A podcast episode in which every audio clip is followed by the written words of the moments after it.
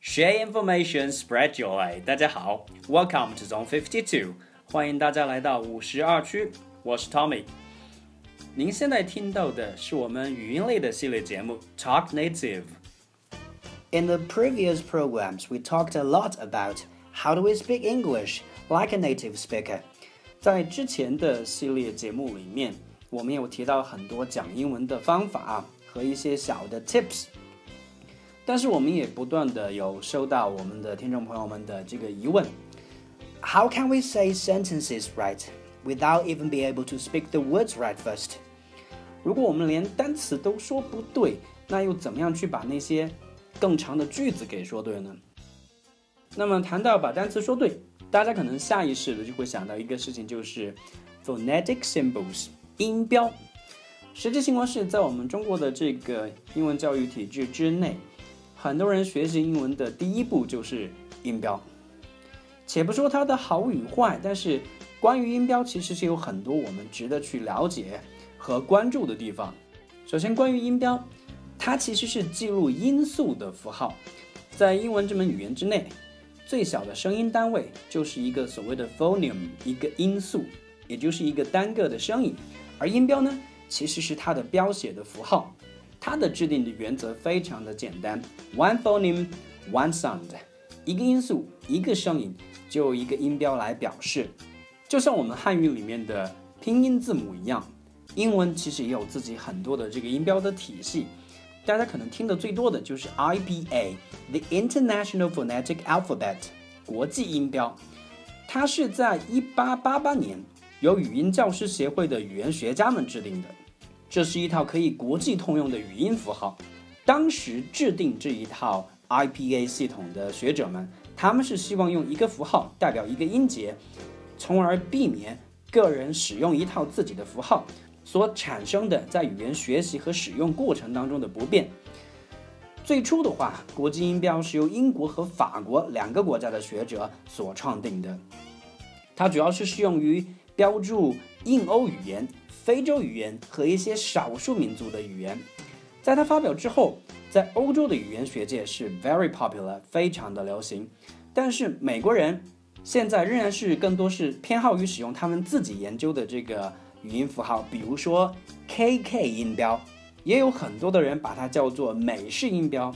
那么 KK 音标其实是将1956年 A Pronouncing Dictionary of American English 美语发音字典里面适用于美式英语的符号截取出来，再加上美国英文当中特有的儿化音，变成了美式英语的 KK 音标。这也是一套非常常用，也是非常权威的一套注音法。从此，人们把美语的标准发音冠称为 KK 音标。但是，其实美语发音字典里面所使用的符号，很多都是从我们之前所提到的国际音标 IPA 里面而来。除了 IPA 国际音标 KK 音标之外，还有一套音标体系呢，叫做 AHD，The American Heritage Dictionary of the English Language。它也是美国传统字典所使用的音标。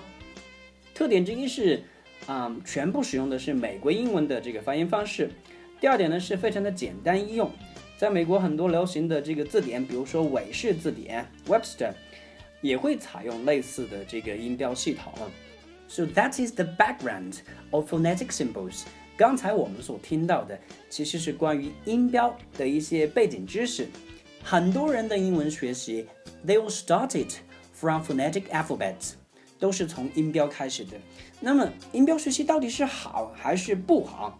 首先，咱们来看一下 the benefits and the features of phonetic symbols，音标的一些好处。首先，它非常的细致全面。因为在英文里面的每一个声音都可以得到自己单独的、细致的一个音标的一个标注。同时，在学术上，if you want to study linguistics，如果你想要学习语言学，你得研究一下英文自己的音标体系，because it's more academic，它有更高的学术性。同时，相较于其他的这个啊、语音的入门的学习方式来讲，在声音的标注上，它是更加的准确的。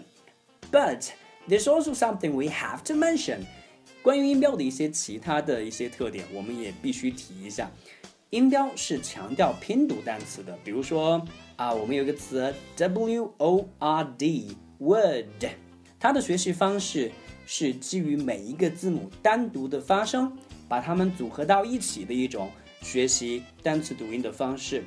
Somehow，有的时候你会觉得它不是那么重视语音的教学，because its focus is on the single sound of each letter and each phoneme。它的重点是在单个字母、单个音素的发音上。音标的学习形式非常的单一，同时又有太多的种类，那么它的学习成本的话呢，就显得很高，效率又很低。也许你还会听到很多的人会去抱怨一下。It's not that interesting to study phonetic symbols。学习音标的这个趣味性呢，也不是太高，而且它非常的机械。原因很简单，普通的音标教学法和单词拼写法，它们是很难建立起来字母和发音的这个关系。如果我们说它是机械的、生通活泼的去记单词，从而导致了单词记忆的效率，或者说单词学习的这个效率非常的不高的话，It's not excessive。这也不会太过分，因为它很难把单词的声音和单词的形状自然的结合起来。那么学习者呢，就会很容易产生混淆，会很容易忘记自己所学到的东西，and that leads to a very very low motivation on English learning。所以很多学英文开始的人，不管是成年人还是小朋友，如果是从音标入手的话，大家都会遇到一个困难，就是觉得学习的兴趣不会太高。在学会音标之后，还是需要大量的练习来熟悉字母组合当中音标的合成和念法。Unfortunately, for a great many of English learners and teachers，对于很多的英文学习者和教学者来讲，学习成本更大，也相对更间接的音标仍然是他们的首要选择。So if phonetic symbols doesn't sound that right，如果学习音标不是那么的靠谱的话，do we have other choices and options? The answer is yes, of course. 当然，我们还有其他的选择，比如说 phonics 自然拼读法。所谓自然拼读法，它是目前国际上最推崇的英文教学方式。其实，自然拼读法在很多的国家和地区成为主要的语音教学课程和方式已经很多年了。嗯、比如说在美国。比如说，在亚洲的很大一部分国家，比如说在欧洲的很多国家，它都是儿童语言启蒙所采用的方式。For phonics，关于自然拼读法，它其实就是把拼写和发音结合起来的方法，也就是根据语音发音的这个自然规则归纳而成的一种发音学习的方式。它根据字母本身代表的发音，以及不同的 combinations 字母的组合的发音。找出相同的音源，做有条理、有系统的整合。学习者呢是可以通过认读字母，或者说字母的组合，来学会它们所代表的发音。它的学习目的是通过训练学习者看到单词的这个字母组合，立即可以反映出来如何发音，从而去锻炼正确的发音方式和独立的音感，达到听到声音就可以辨别单词，达到。见到单词就可以学会读音的一种能力。很多的英文学习者从儿童时代开始就用记忆单字字母顺序的方式呢去学习英文。他们会把一个个的单词拆分成为一个个 separate letters 独立的字母，然后记忆字母的排列顺序。比如说，我们要学一个词 student 学生，很多人会这样去记：s t u d e n t student。甚至还有一些入门的不是太好的学习者，他们会借助于汉字或者各种奇形怪状的这个符号来帮助自己去标注单词的读音。那么，错误的学习的方式不仅会延误语言开发的这个黄金时期，更大的一个罪过就是扼杀了学习的兴趣。Try to remember this. How many of us have adopted a method like this? 大家可以回想一下。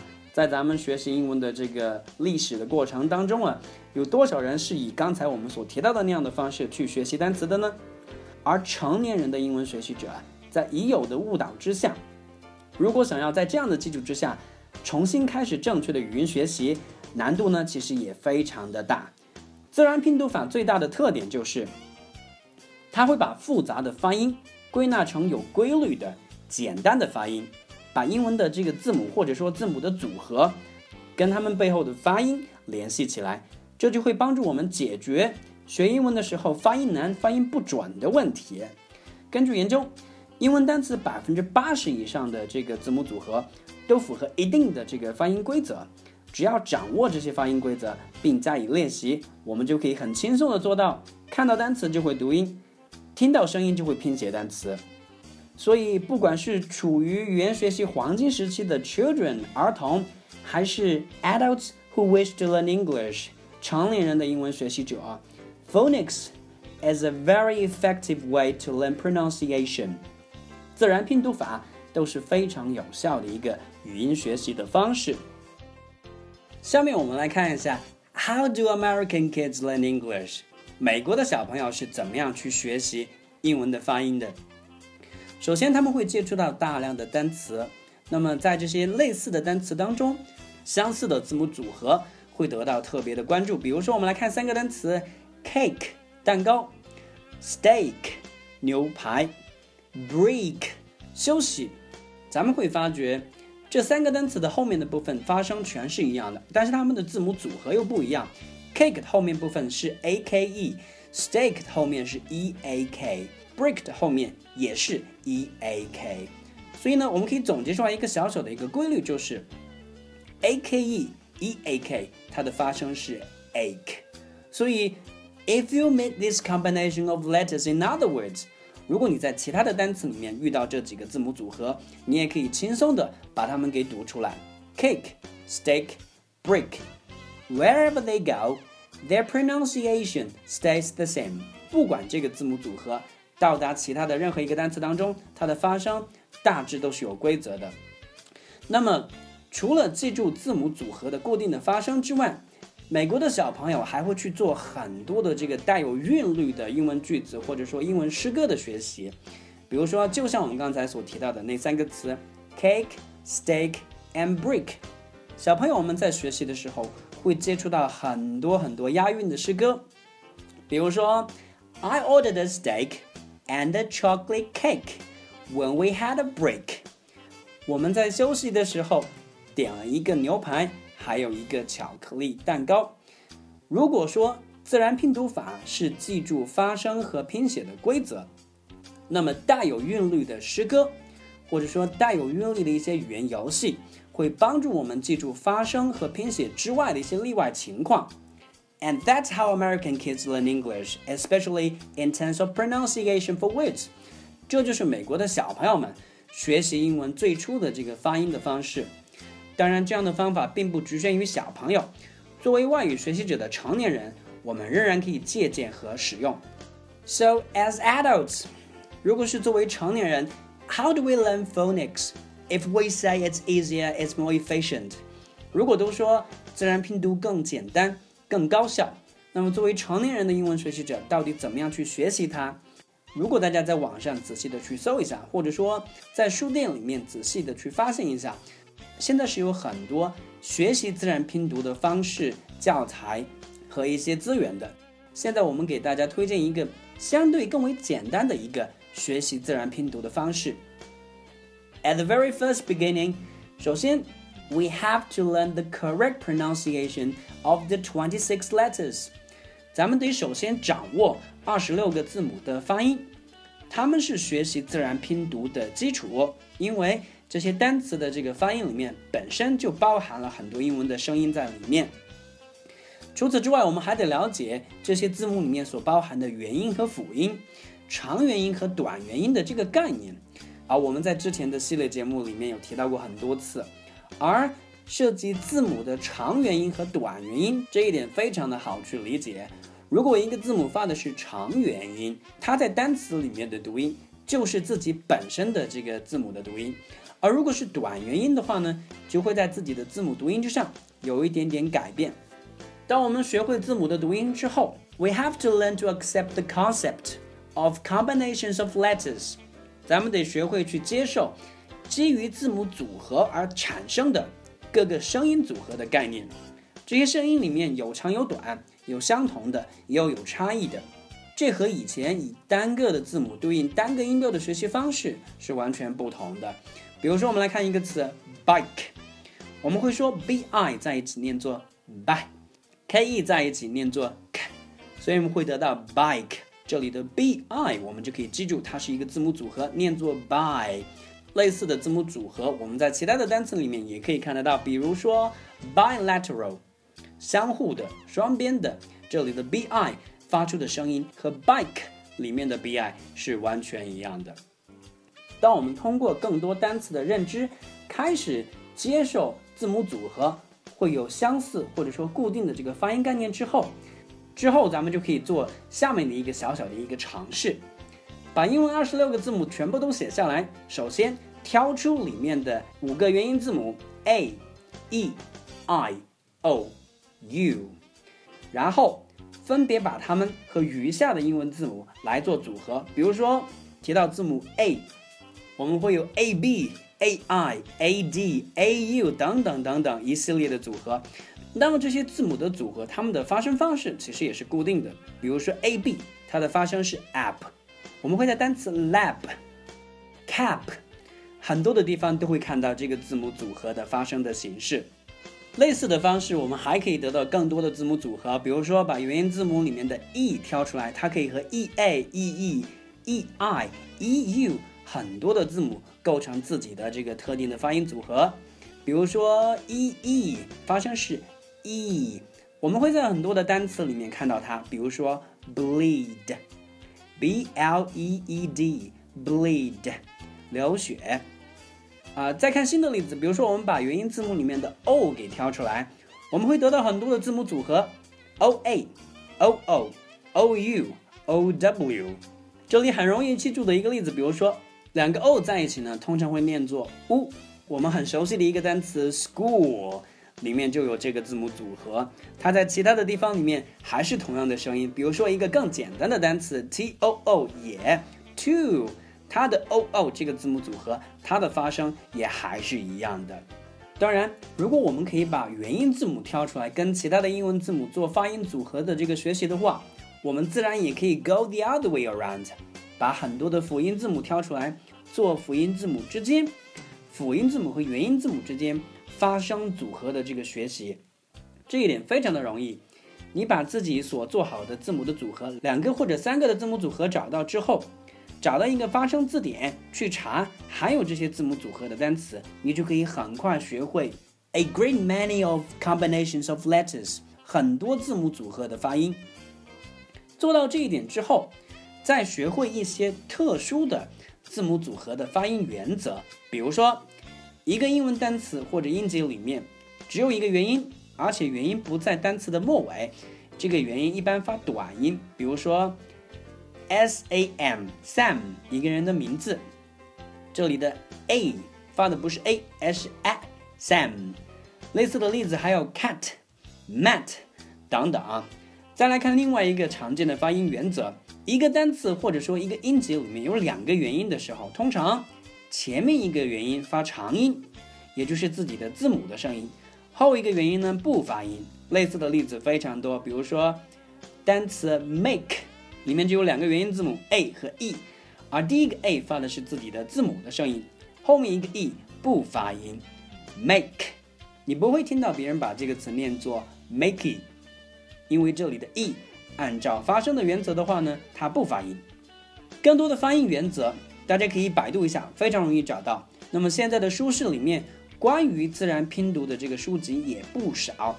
大家可以挑选一本适合自己的学习程度的书来跟着学习，而我们刚才所提到的这个学习自然拼读的这个方式，If you have time, spend twenty or thirty minutes a day, you can probably master it within the week。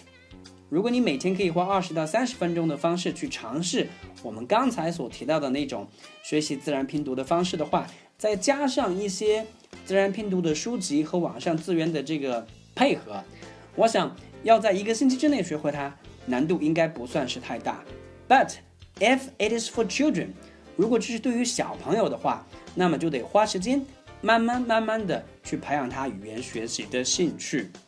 在这里我们还得做一个小小的补充，在学习自然拼读的时候，我们一定要多做有参考和有反馈的朗读练习。自然拼读的弱点是，它关注的是单词的声音，但是对于单词的重读和语调，它其实是很难关注到的。那么，如果我们可以做到多样化的听说练习，有更多的语音刺激，有更多的朗读练习的话，咱们就可以很有效的去弥补自然拼读的弱点。And another good thing about doing like this，这种方式的另一个好处就是，它可以将单一的语音入门学习和更多的语境、场景和句子的构成的了解同时进行。Because like what we always mention in our programs。英文学习它不是孤立存在的，你可以在做一方面工作的时候，同时兼顾到其他的方面。我们今天花了不少的时间来讨论单词的拼读，我们也在今天的节目里面给大家介绍了自然拼读法的这个学习的原则。但是我们不得不说的是，单词的拼读，it's just the beginning of speaking English, right？它仅仅只是说好英语的小基础而已。毕竟啊，英语是以句子和意思为单位来说和使用的。我们在 Talk Native 系列节目里面有提到各种说英语的技巧，其实他们是更重要的。原因很简单，你会说单词不等于就会说正确的英文了。Anyway，单词说的对的话呢，至少我们有了一个不错的开始，这也肯定不会是什么坏事情。在这里呢，我们再回答很多的英文学习者很关心的一个问题：到底要不要学音标？我们的建议肯定是 no。如果大家对于这块感兴趣的话呢，自然拼读法是一个不错的选择。再加上我们今天的节目里面所提到的练习方式和原则，学会单词的读音，it's just a walk in the park。它其实是一个非常简单的工作。那么我们一期节目的时间毕竟有限，关于自然拼读法，there's still a lot we can discuss and share。我们还是可以做更多的讨论和分享的。对于这一点，也欢迎大家关注我们的新浪微博的公众号“五十二区英语”，大家可以在那边做更多的讨论和分享。好了，我们今天的节目呢就到这里。I'll see you guys next time in the program. Bye bye.